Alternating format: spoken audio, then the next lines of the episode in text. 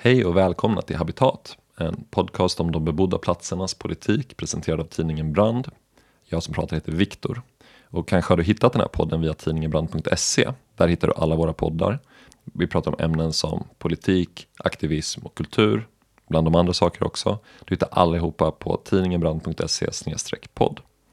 I det här avsnittet så pratar jag med Oresh Cowersad, som är en planerare från New York på besök här i Sverige som hade ett jättespännande samtal med mig, tyckte jag, eh, om eh, demokratisk stadsplanering, om ekologisk stadsplanering, om politiska konflikter kring eh, tunnelbanesystemet och rätten till mobilitet i staden som pågår i New York just nu. Så det känns jättekul att få dela det här samtalet med er. Välkomna!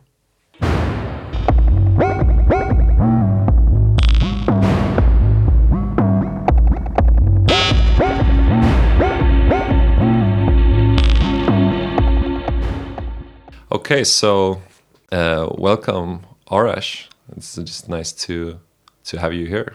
Thank you with me. Thank you for having me. Right. Uh, so you're an you're an artist, but also an educator, and and you're trained in urban planning. That's, that's your correct. background, right? You yes. teach at the Pratt Institute, Institute, but that's not necessarily your main platform for for the work that you do. Exactly. Well, I, I try to integrate my teaching with my urban planning work, my artwork, and obviously my work in education. But I consider myself being multidisciplinary. And so, you know, I use institutions to support that work to the extent possible. But as you pointed out, what I do goes beyond the institution. Right. How would you just describe like what, what you've been doing for the past few years in terms of urban planning projects and and uh, involvement with like social movements and commu- communities? Well, I've been working with a wide group of people, mostly in New York City. Uh, I'm based out of New York City. The Pratt Institute's in Brooklyn, and my work doing urban planning for NGOs has been based out of New York City. Although I've worked in other places across the U.S., not only in New York, but for the most part, I've, my work is focused on New York. Right. And we obviously have many different problems in New York when it comes to development and urban planning. There's a lot of inequality in how development occurs. Um, there's a lot of pollution in how development occurs. Uh, the inequality and the pollution leads to displacement. Uh, it's economic inequality. It's it's social inequality. Um, and as someone who cares about other people, or at least I like to think that I do, and I care about the environment as well. Uh, you know, I count myself as one of many who see those problems and, and want to be able to to change them. So I, th- I think as an urban planner, part of your job is to plan, but it's to be responsive to the current situation. You know, you can't plan without acknowledging what's currently happening. So my planning is in large part response a response to those different forms of inequality that we see happening every day. Right. Yeah, because when you think about urban planning, I think for most people, and definitely for me as well, like the first thing you think about is like this really technocratic practice, right? Where you have an array of different experts convening and like the set of goals not necessarily being uh, based on some kind of democratic process or anything like that, but rather like based on some kind of institutional values, maybe. Mm-hmm, exactly, and that's where the artwork and the education come in as well. Um, I don't work as an artist separately from my urban planning. I work with them in conjunction with each other, and that comes from a place of recognizing what you just described. For for anyone who enters into the discipline of planning and many other disciplines as well, it's not only planning. You what they immediately recognize if they're con- if they come from a place that is different from you know the social context of the institution or whatever the dominant culture is that's controlling a political environment they recognize that those spaces don't often make space for alternative voices. Um, and as a result the ideas that are produced in planning are very homogeneous right? And a lot of that is done intentionally but a lot of that is a result of the lack of diversity and who who's making those decisions. You know, who has a voice in the space. And artwork or creative practice, I shouldn't say artwork, but rather creative practice, is a method of changing that dynamic. You know, it's a way to acknowledge that there are different ideas and different ways of communication that exist beyond the technocratic methods that you see in urban planning. And so it's a strategy to change that, right? Creative practice is a strategy to change how planning is dominated by technocratic thinkers and institutions. Right. So one of the things that you've like been really involved with the past few years, uh, or like maybe for a longer longer period of time as well, uh, has been the connection between uh, urbanities or, or urban milieus and climate change, right? So that's something that I find really interesting because uh, we have this pretty mainstream ideas now about like green cities, ecological cities, mm. organic cities. Mm-hmm. It's described in many different ways.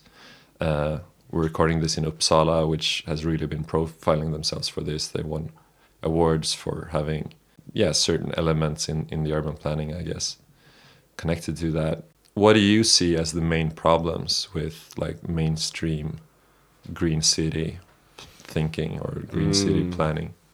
Yeah, that's that concept of the green city goes back a long way before climate change was acknowledged, right? And and there's always been a desire for people to escape their environment once the, it becomes toxic according to their perception, right? And so there there's always been and a lot of this is is directly related to how planning occurs or how, how it has historically occurred, but if you think about uh, the original, um, not not not necessarily the suburbs, but the suburbs can be often thought of as an American kind of dynamic. But before the suburbs, there were other developments such as garden cities and you know other other types of models for how people with the appropriate means could escape the pollution that existed in, in the, the city center, right? Back when industry still existed in the city.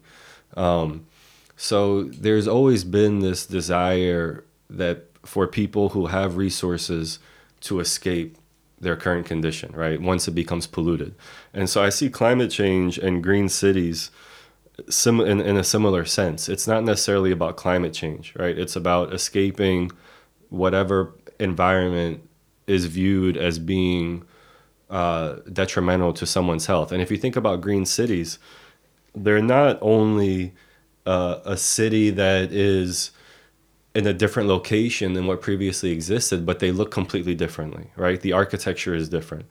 The land use is, is often different. The types of businesses you find are different.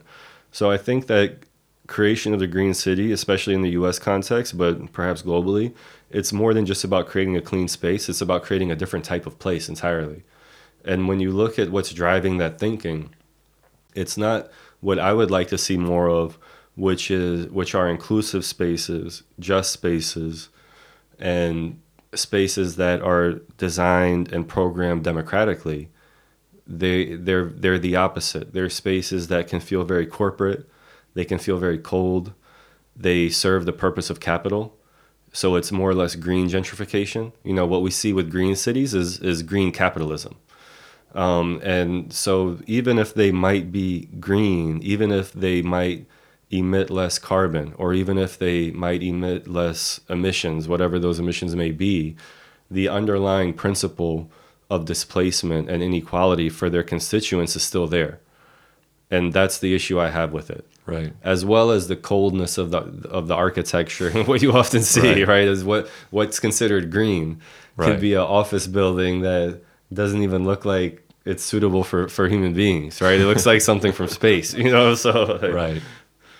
But also, do you also think there is sometimes a gap between how something is presented as eco-friendly or or whatever, and the actual amount of, of like carbon impact, for instance, or environmental impact projects might have? Definitely, definitely. Uh, if you're if if you want to get out of a hole, the first thing you do is stop digging, right?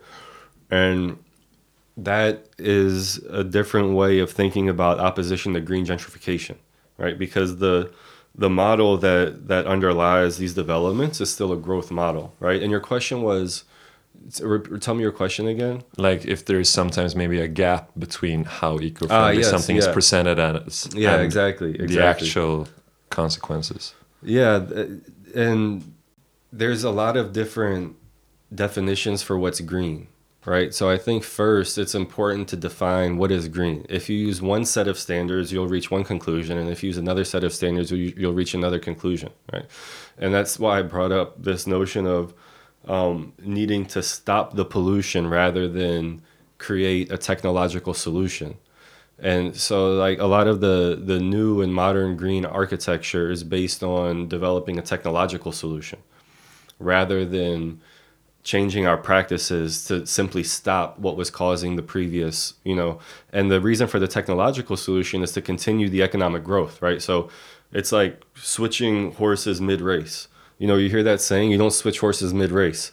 That's what we're doing, right? We're switching from the the industrial model of development to the green, you know, the the the, the dirty industrial model to the green industrial model while this crisis is occurring, rather than actually retooling our society to meet genuine, you know, to create genuine sustainability. Right. So there, there, and there's a lot of different ways to think about that, right? Um, by the standards that are set forth in the United States, such as uh, the uh, those that you'll find in the USGBC, the U.S. Green Building Council, which is kind of the preeminent organization in defining what green architecture is.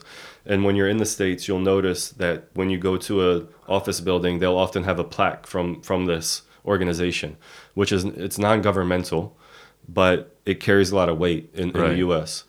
And there's been many cases that have been pointed out where a office building received a plaque for being a green building, even though this might be a new development that's often a, a suburban park somewhere, right? So in other words, you can take a an area that is filled with natural vegetation and ecosystems, completely destroy it, Right. put an office park there that requires every, everybody to drive there, right? This isn't even a place that's connected by transit. And as long as you have some good insulation and Yeah. renewable energy on your rooftop, then you're going to be able to check those boxes on that list and you'll be certified as a green building. Right? So there there isn't really a holistic definition of sustainability that I think is guiding a lot of green architecture. It's more or less these standards that have been set forth that are very technocratic, right? And it's based on this model of as long as you fulfill these criteria, then you must be better than what existed previously, Right. rather than looking at the total life cycle of, of, of you know carbon emissions that might come from a particular development. Right.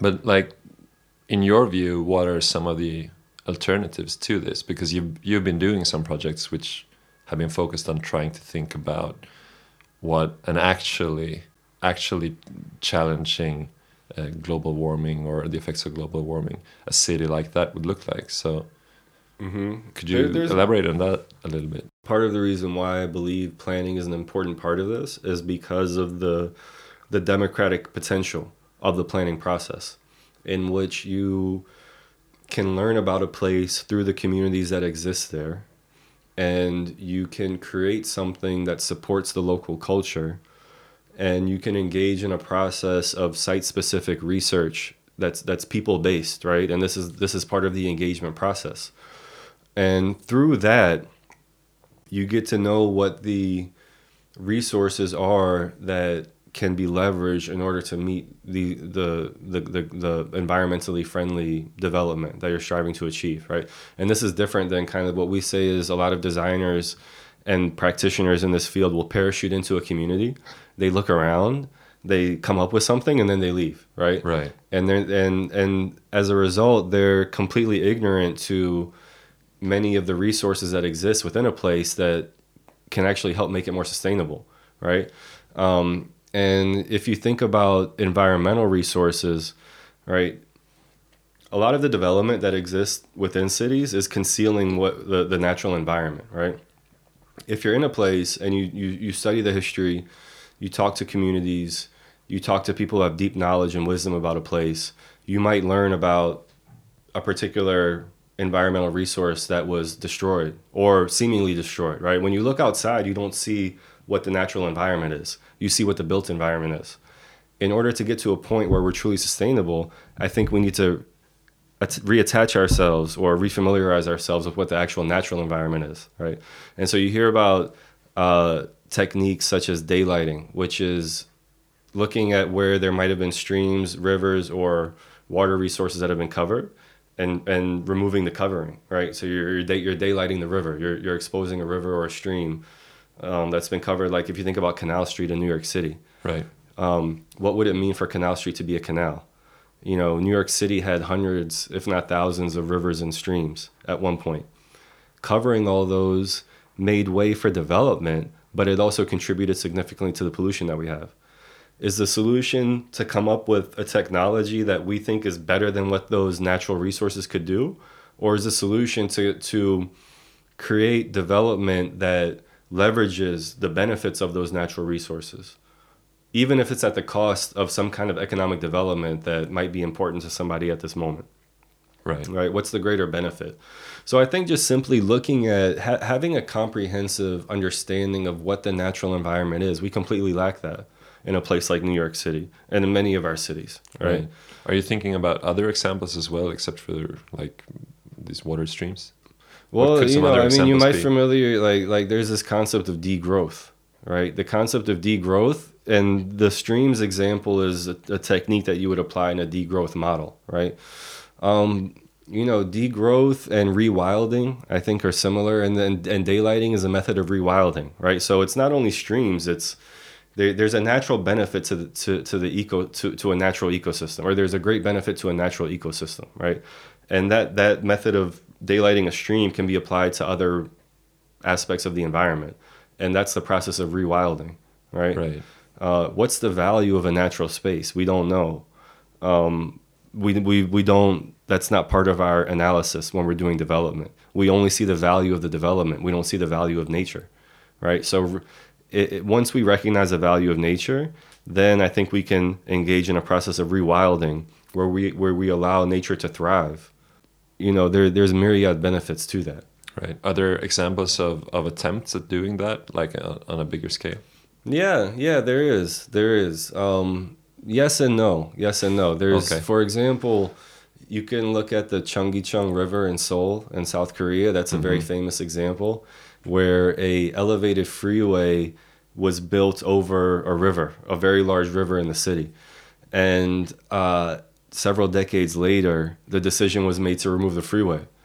And because of the way that society worked there at the time, they actually did it, right? It wasn't just something that was locked up in a planning process for decades, as what happened in the States, right? This is something that happened in a matter of years.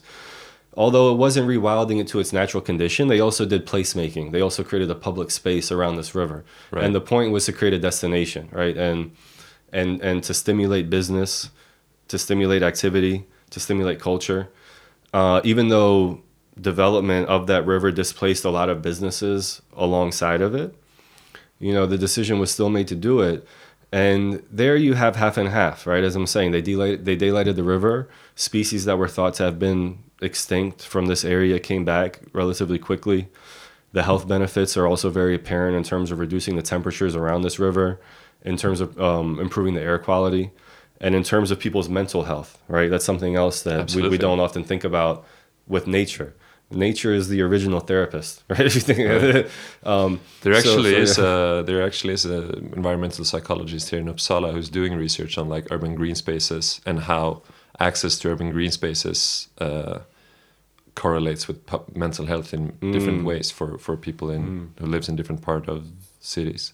I believe that. I mean, I'm interested. I, I would like to follow up on that. And the question that I would pose to them, and you know, what I ask myself is does depression exist in nature?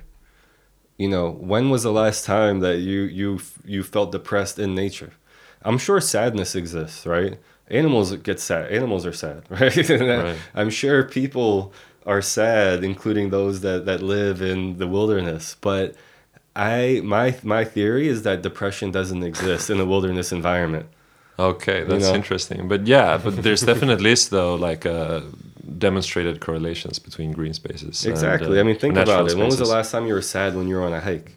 You know, or like like your your your attitude, I think changes immediately I don't think you're, you're you can help but to have a physical, a positive physical reaction to being in a wildlife setting, right?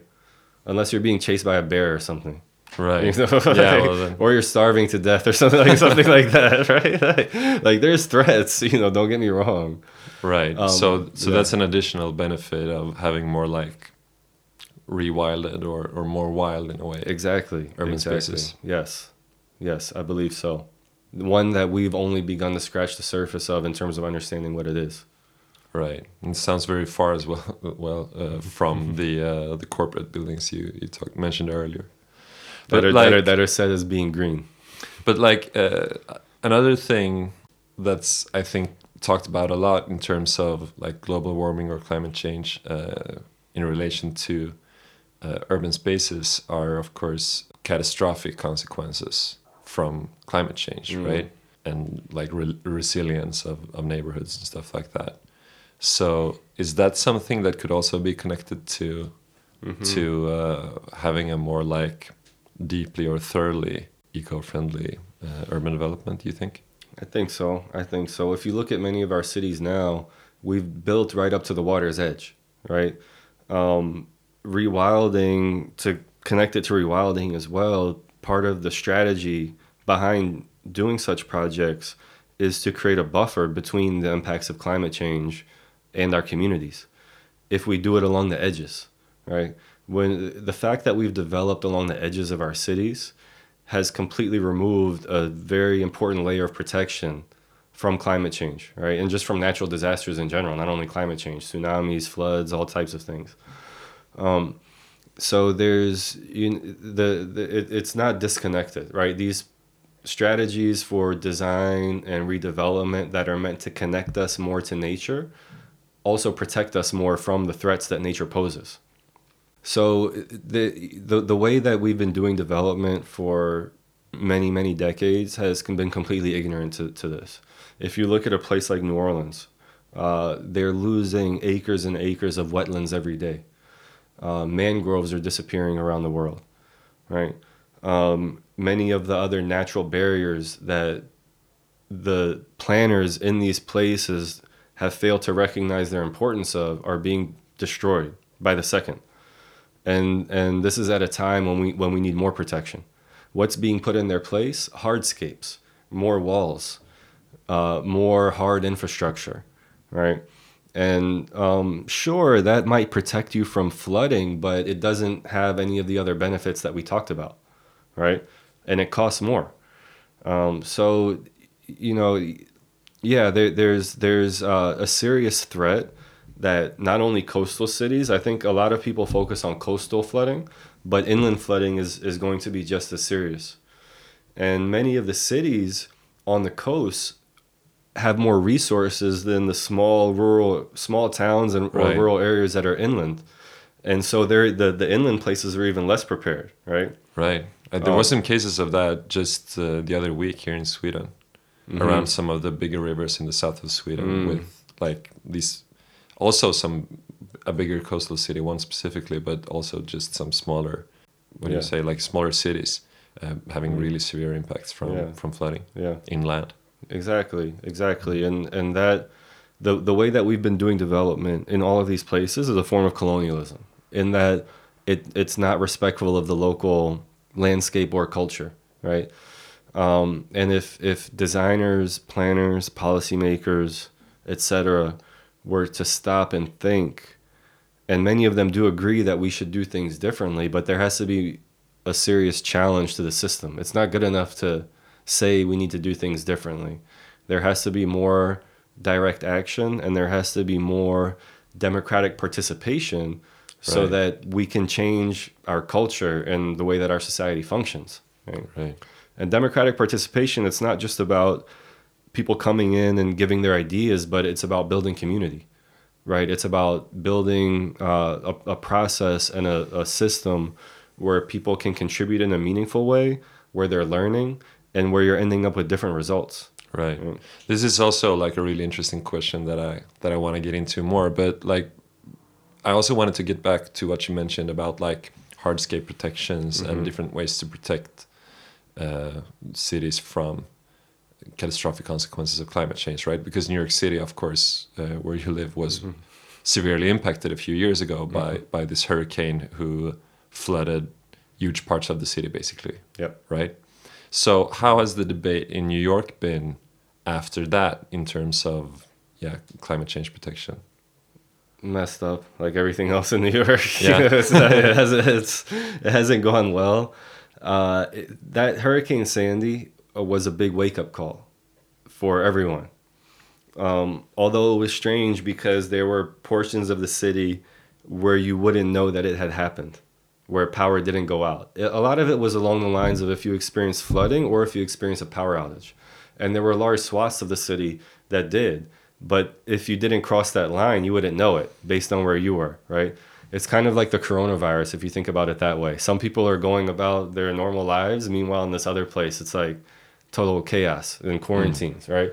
Um, but the response, without taking a step back and changing the process and the systems, and this is why you hear the saying of systems change, not climate change, you're going to end up with the same pro capitalist environmental solutions that lead to green gentrification, right? So it's not that the city hasn't acknowledged climate change because they have. It's not that communities aren't aware of what the threat is because they are it's that there's not a system in place to come up with alternatives to green gentrification. Right. So everything that's come, all the solutions that have come, you know, and none of them have been implemented by the way, right? Like like there's been a lot of planning, but not a lot of implementation. Right. So basically nothing has been done. Very little. Wow. Very very little. Yeah. Uh, they not even temporary. There, there's been comments recently that they haven't even put up temporary kind of protections in some places. There's been a lot of planning that's been done. Right. So major architecture firms from around the world were brought in, right? Very anti-democratically, one one might say. Uh, there was a process called Rebuild by Design, which was administered by the Department of Housing and Urban Development, that not only looked at New York but looked at many other cities in terms of protections from climate change. And that facilitated, that's, that's how many of these designers and architects um, from around the world participated in this process. And there, there was a lot of solutions and they look great in the renderings, right? They look great in the renderings. But what was absent from that discussion was this criticism around gentrification, right? right?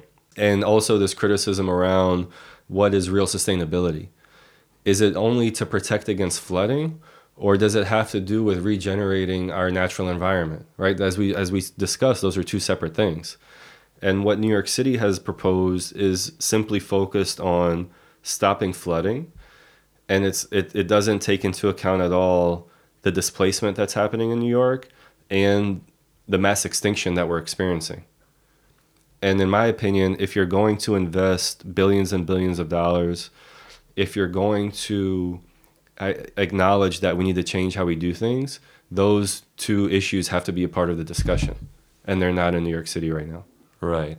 So, has there been any like alternative ideas for solutions put forth by, by uh, like some kind of grassroots initiatives at all, or yes. or is it absent? No, it's not absent. That is one thing that occurs in abundance, right? And so it's wrong to say that there aren't alternatives because there all are, are alternatives something that I worked on since 2017 is uh, can be found in a book that I, I wrote called the Upper Manhattan Project. And this is a, it's a book, it's a print publication, but it's like a, a field guide for community action to climate change. And this is something that was done in partnership with grassroots organizations and their members, and many many different community members, academics, etc.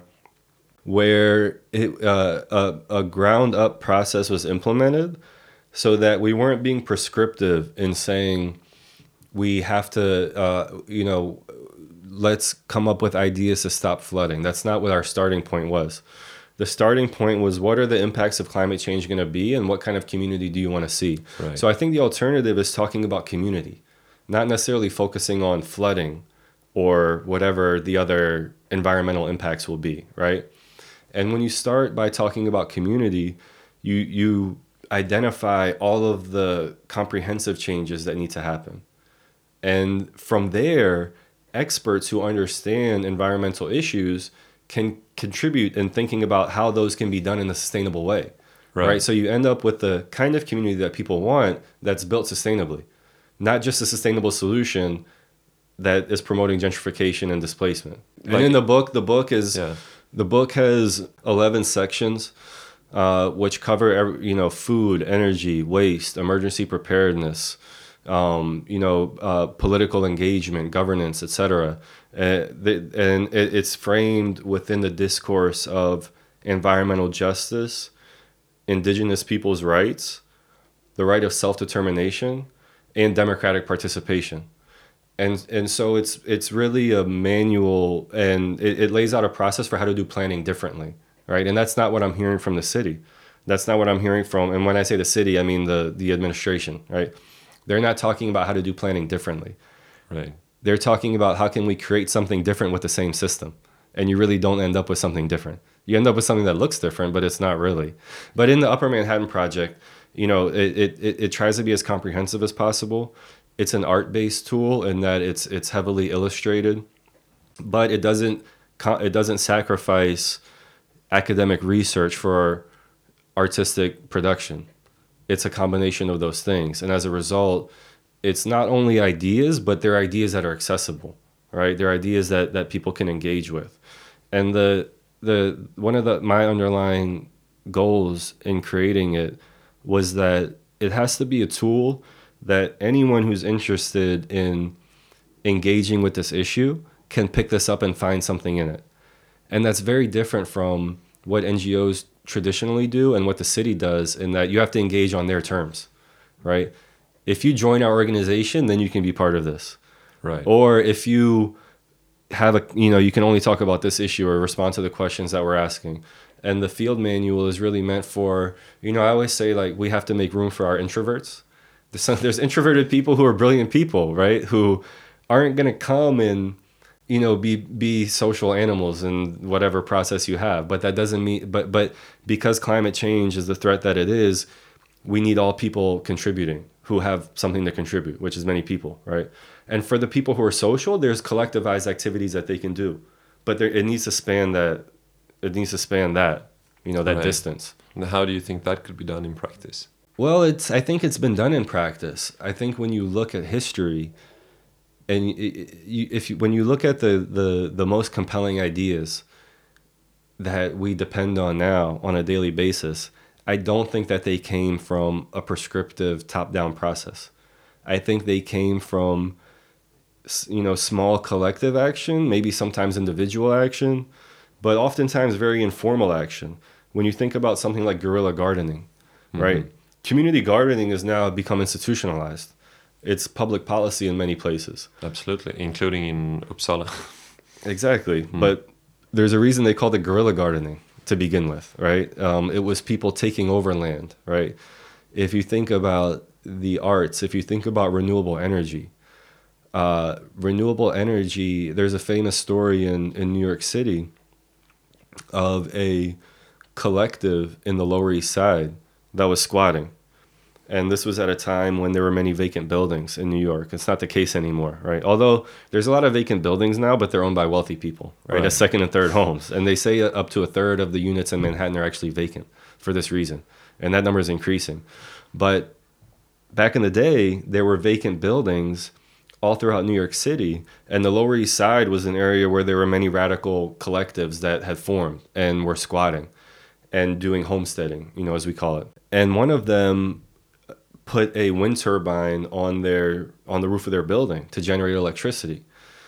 What they also did is they proposed that whatever additional energy we're generating that we're not consuming, that should go back into the grid. This was this was not permitted at the time. So they sued the state in order to allow for that to occur, and that's what's now known as net metering. And that's one of the fundamental principles of renewable energy in the US is that it's an incentive to have a renewable energy system on your on your building or in, you know wherever it is so that you can because you can put the the excess energy back into the grid and actually get paid for it. So that's a selling point that the government makes now. When originally they fought this radical collective on on doing that, Uh-huh. right? So I, I think that that's an example of, of how I think the best ideas come from the grassroots, right? not Right, from not from the top down. But if you would organize like some kind of democratic planning process in a way, so how how would you how would you go about organizationally, I guess, to kind of get all of these things into the process? Yes, there's. Uh, it, it, I think it's a very involved process. I don't think it's something that I think it's very involved, and I think it's something that people have to be committed to. And I think it's a perpetual process. I view planning as a perpetual process. I believe every community should have a space where people are deeply engaged in talking about the future of their community, not just voting once every few years, not just going to a meeting when there's a debate that they want to say something about, but actually having a place that's dedicated to answering this question how are we as community members learning about the place that we live in and planning what happens in the future and and so you know that's something that doesn't exist right? So part one is to try to create this culture of what what it, identifying what is inclusive planning. What does that mean for our, our space? In the place that we were working or in, in the context i was working in new york city in upper manhattan we were using the principles of environmental justice, uh, which say that, in part, I'm paraphrasing, but essentially the people who are most affected are the people who should lead, right? And in this case, it's it's people of color uh, who have been oppressed because of their race, and as a result, they're you know suffering economically, socially, etc. Um, and I think that that's a good place to start because it's it, it it it I think it sets a clear path of what the emphasis on democratic participation should be. Once you do that, there's a, a, ser- a number of things you can do. You know, we talk about power mapping. Power mapping is another exercise where you work with this group. And it's not to say that community members who don't fit that category of suffering from environmental justice, injustice, can't participate. It's that they're not necessarily leading the process, right? Because they don't understand the hardships that other people are going through, if you think about it. But once you have that principle of okay, here's the here's the most vulnerable, right? Here are the people who have been wronged in the past and continue to be wronged. Then you have a leadership, you know, you have a group that you've identified as, as being the leaders. And there's a lot of other things you can do from there. I, I mentioned power mapping.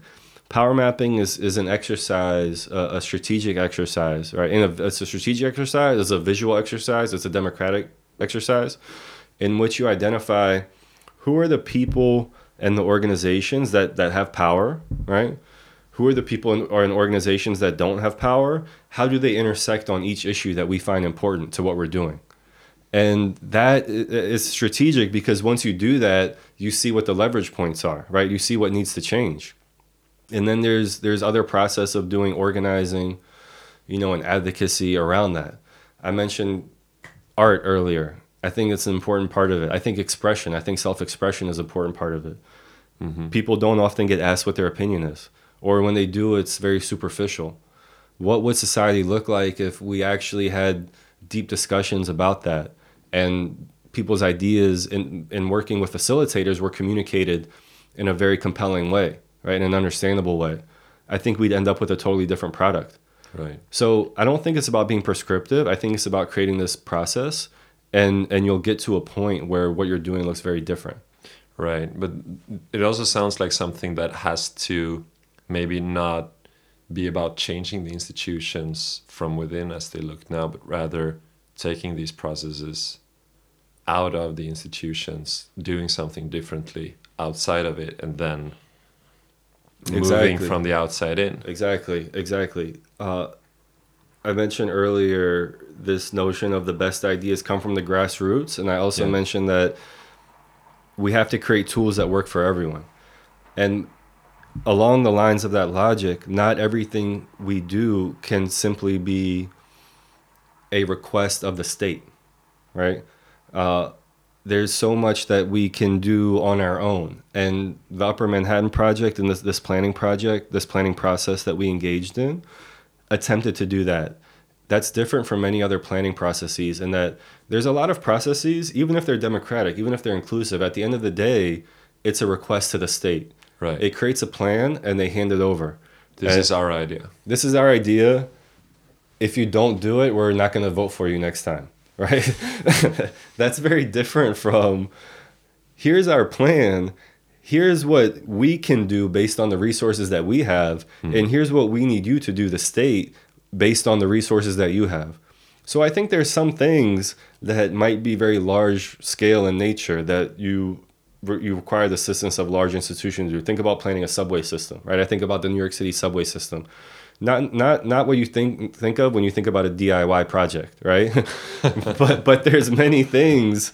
There's many other things that we right. can do. So I think it, it, that that's a fundamental problem is that we don't make those distinctions. Right. We leave everything up to the state, and by focusing on what we can do without the state, it starts this this process of change, regardless of whether or not the politics are where you want them to be. Right.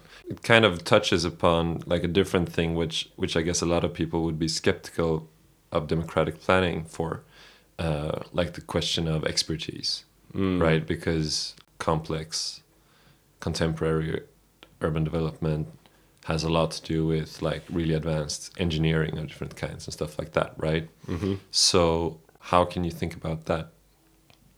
That's a that's an important question. Uh, this is why it's important for who's driving the process, right? Who's driving the process? Who's setting the boundaries? For any community that wants to do planning, I think it's very critical that they establish what accountability means in the process that they're engaging in, and who's setting the framework. There's a diagram in the book that outlines what community-based planning looks like based on you know my philosophy and the very first step is the community determines what the critical issues are and what the framework for planning is, what the planning process is. And therefore, anybody who's so called expert is coming into the community process and not the other way around. If the community is coming into the expert process, then you're starting in the wrong place. Right. But if the expert is coming into the community process, then the community or, or whoever this the the people who are leading this, you know, whatever is happening, have the ability to determine what's appropriate for them to apply and what isn't. Right. Right. So it, it I think that we require a reversal in that dynamic. I guess that's what happens a lot of times. At least in a Swedish context, a lot of municipalities implement what they call like citizens dialogues, mm-hmm. where you have these open meetings where you're invited to have your say about like the relining of, of bus routes or the development of a certain area or whatever. So you can come with input, but it's rather like like giving some input or giving some feedback to the experts, which are the ones with all the capacities for decision making. Exactly, exactly. And you see this a lot in New York City in the rezoning process, something that's been very heavily contested in recent years, where the city identifies a territory and begins a process of rezoning, which is usually to change the level of density that's acceptable in this place. Many parts of New York, even though it's high density for other places, for New York City it's low density, and that you can only build a, you know, a 10 story building instead of an 80 story building, right? And the rezoning process is more 80 story buildings.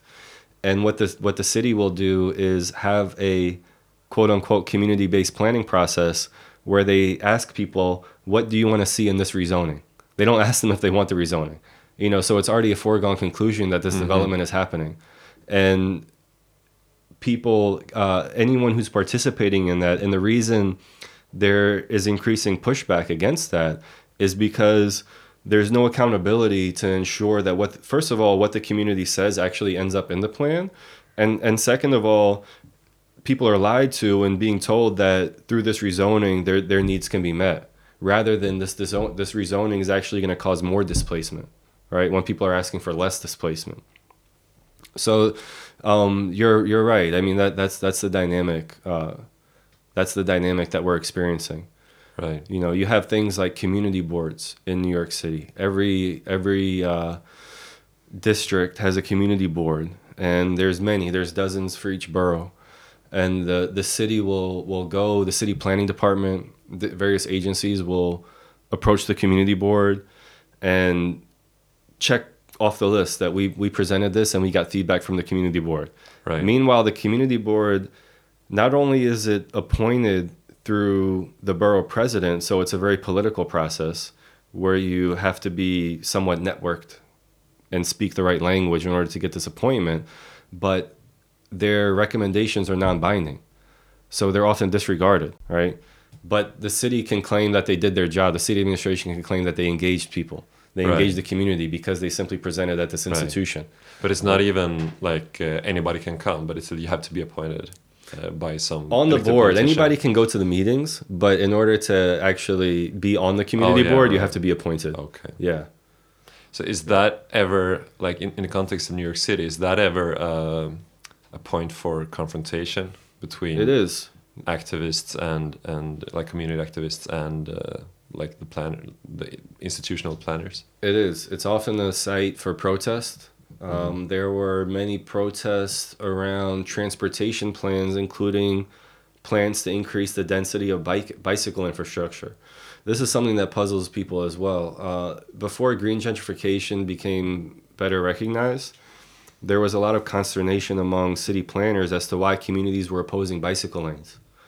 From a city planner perspective, they could never fathom why any why you know you must hate the environment if you oppose a bicycle lane. Because they didn't understand that the community viewed the bicycle lane as a form of green gentrification right? Making a making a, a street more livable making it safer actually increases the property value. And so there were there were many plans. I'm mentioning this because it's been hotly debated in new york city in recent years and in other cities in the, in the us where there were a lot of protests at the community board because that's where the Department of Transportation would go. That's their first level of engagement and often only level of engagement with the community, right? And so oppositional forces will use that as an opportunity to protest, but at the same time they know that the city can move forward without their without their uh, approval, Right. right? So It's not a uh, space of it- it's, it's more of a theater. It's more theatrical than it is meaningful, in my opinion, in most cases. Sometimes the city will relent, but in most cases they don't, from what Right. I've seen. So it's a big difference towards uh, compared to this process you mentioned about Mhm. making your own plans and actually starting to implement them directly. Exactly, exactly. And, not not engaging in a formal process unless there's measures of accountability, Right. which you have to determine at the beginning, Right. not halfway through, not at the end. Right. So you mentioned uh, like political conflicts uh, related to public transportation. Like obviously in New York recently, there has been these cases of mass actions uh, against like police in the subway system, if I have understood it correctly. Right. Yes. yes. So, uh, first of all, could you tell us a little bit about that? But I'm also like interested in is that connected in any way to these issues surrounding like urban development, gentrification, and so on? Mm, yes, well, good, great question. Uh, the history of the subway in many of our cities is very important, in that they're oftentimes they're some of the most democratic places in our city. Right, uh, subway in New York was was a place that maybe not the wealth the wealthy might not have used it, but the middle class, as it were, and uh, you know poor folk used the train and they got to engage with each other in recent years that's changed um, because of privatization of our transportation system and the tool you know the the the ride sharing apps and, and things of that nature but i bring that up to say that the subway is a very important place in new york not just for transportation but for Right. for social life Also for the image of New York, right? As like Yeah. even living in Sweden, when you think about New York and all you've seen of it, I guess the subway is an important place in you know TV shows and movies and whatnot. Exactly, exactly. It's part of the identity of the city. Uh, one of the major conflicts surrounding that has been the criminalization of New Yorkers who can't afford to pay the subway fare. And uh, you, you, if you think about um, the Bloomberg administration, Mike Bloomberg was the mayor before the current mayor, Bill De Blasio, and he's one of the things he's most known for was a policy of stop and frisk which was basically stopping hundreds of thousands, if not millions, of young men of color and searching them for no reason other than the fact that they're young and men of color. And in many cases, this has led to conflicts. This happened in the subway. Um, and it, there, there was an instance recently where the police pulled guns on somebody on the on the train and this was you know i'm not sure if it was a stop and frisk but it, it kind of gives you a picture of how the police engage, how the NYPD engages with communities of color.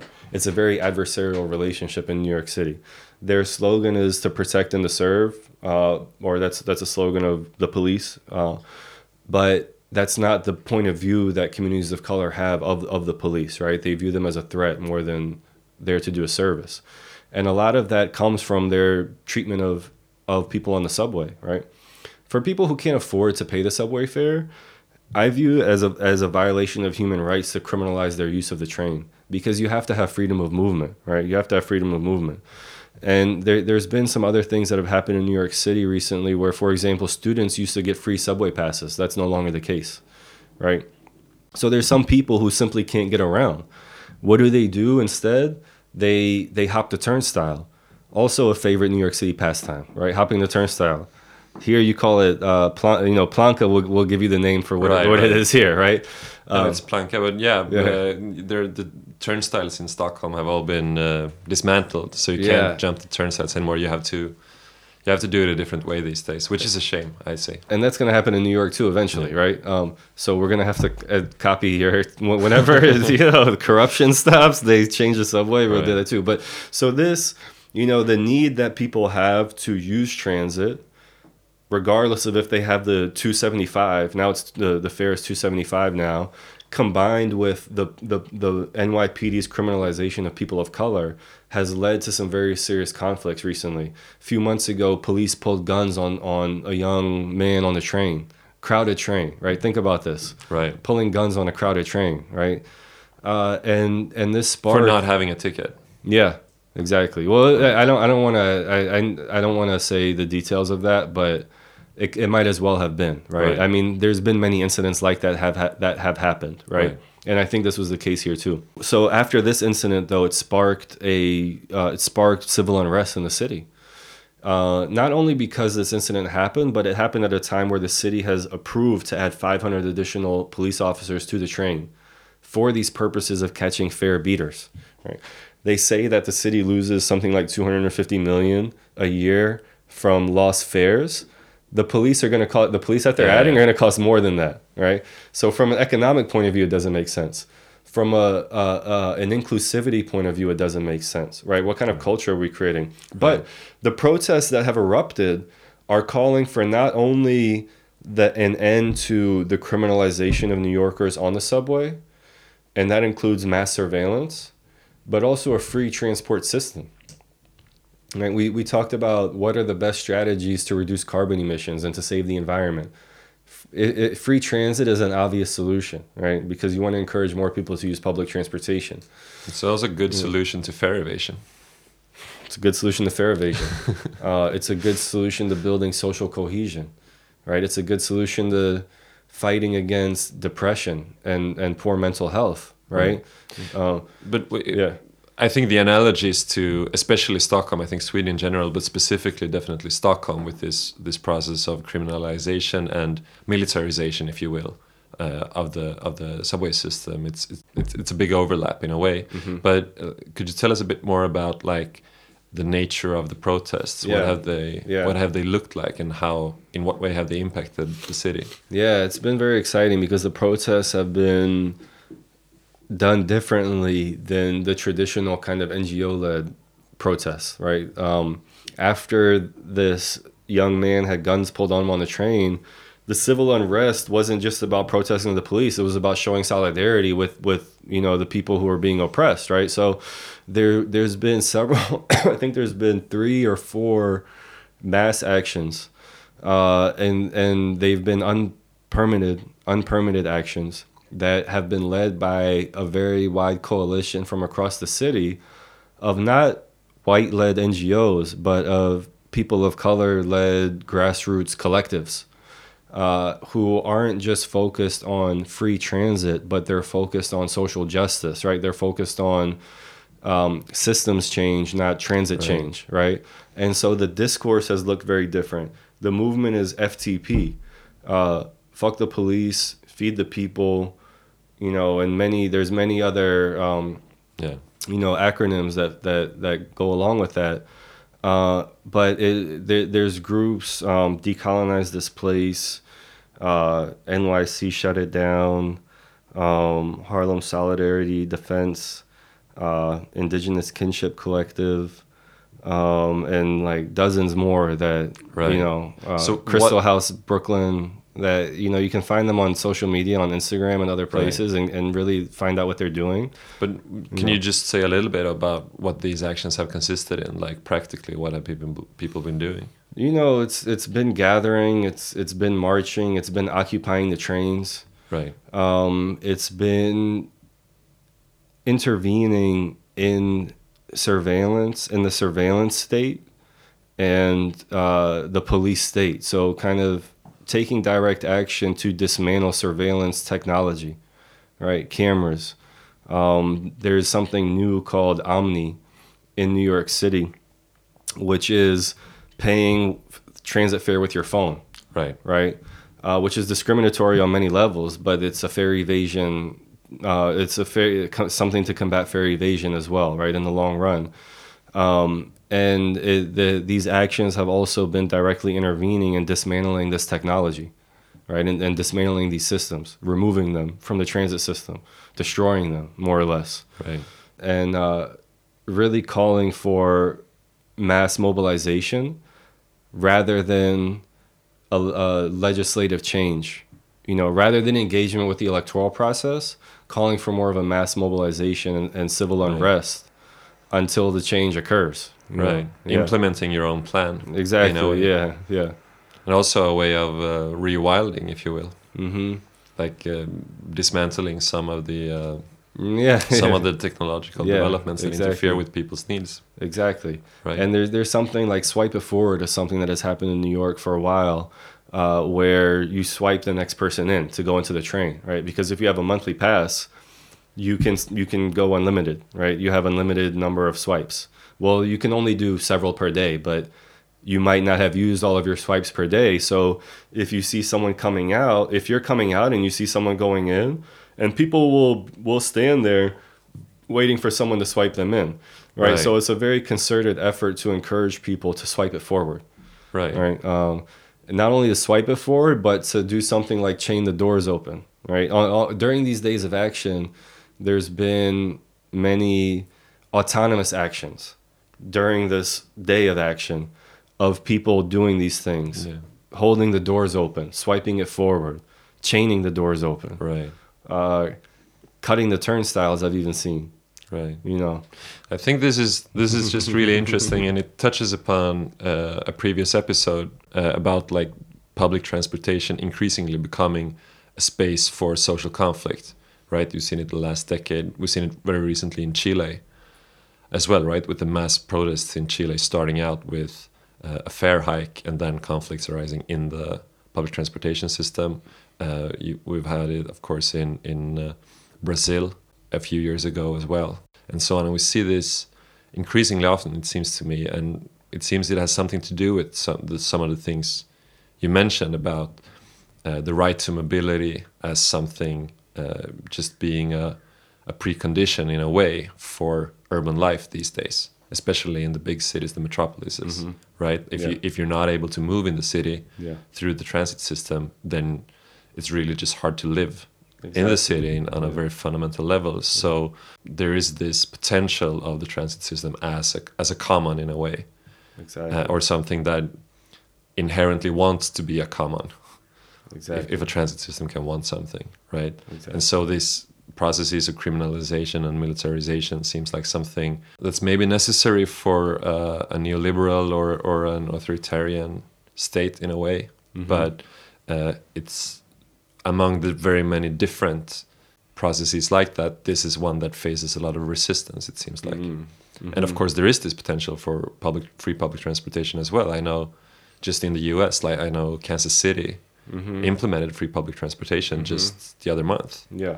Uh, and we have Yeah. more and more cities in Europe doing it as well. And there's this um there's this huge tension around the whole subject. It seems. Yeah, there is. Uh, it's interesting to think about that. My question around free transport is I don't think the goal should simply be to move workers either, right?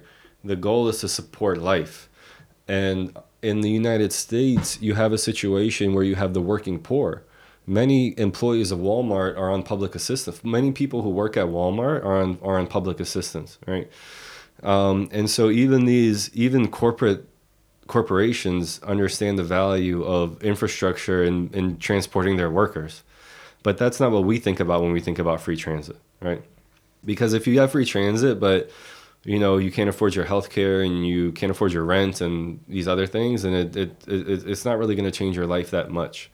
And so I caution as well on simply focusing on transit. I think it's important to liberate the transit system, but at the same time, life could be horrible with the free transit system. I believe that. Absolutely. Right? London has free museums. It doesn't mean that there's not people who are suffering a great deal, right? Um, and then it gives the neoliberal establishment an opportunity to say, look, you know, we're supporting the people. When in reality, they know it's not really going to hurt their bottom line because what's a few billion to them, right? When that's all you need to fund the transit system in some places like Kansas City. So I caution that it has, you know, we have to think about things in holistic terms. And that's why I appreciate the FTP's emphasis on the police because they understand that the police state is one of the underlying causes of injustice, not the cost of transit, but there's a connection between those two things, right? right? But on, on the other hand, you're right. There is a growing movement. There is a growing movement, and you what you won't hear is those people credit any of the people I'm mentioning for bringing it up, right? Even though in New York City free transit was not being talked about, the movement to protest police in the subways was not being talked about before this very grassroots initiative kicked off. You know, so that's also very troubling, right? Why why aren't these organizations who who started this discussion being included in how it's playing out? Right. Right? They're being co-opted. And that, I don't think they're being co-opted for the right reasons. If there are right reasons to co-opt ideas. Right. I think you're probably right. I, but nonetheless, I think it's an inspiring inspiring example mm-hmm. in a mm-hmm. way these these uh, protests in New York, and I think it's something that's maybe maybe something we'll see more of. Hopefully, yeah. I think in in Sweden yeah. as well, because a lot of the issues that the protests uh, revolve around are issues that are really lived in the same way. Yeah. Here, I think. Yeah. I think our time is is about up now. Unfortunately, we should we could probably go on, but it was really a pleasure pleasure having you here. Thank you. Thank Aurash Khawarzad, and thank you so much for for taking the time and for sharing some of your your ideas and your knowledge. Thank you very much uh, for having me, me and with anybody listening. Thank you. I'm happy to be here with you. I'm happy to be in Sweden. I hope to come back sometime soon. Right. And happy to to share my work and hope to do so more in the future. Okay. Well, thanks. Thank you.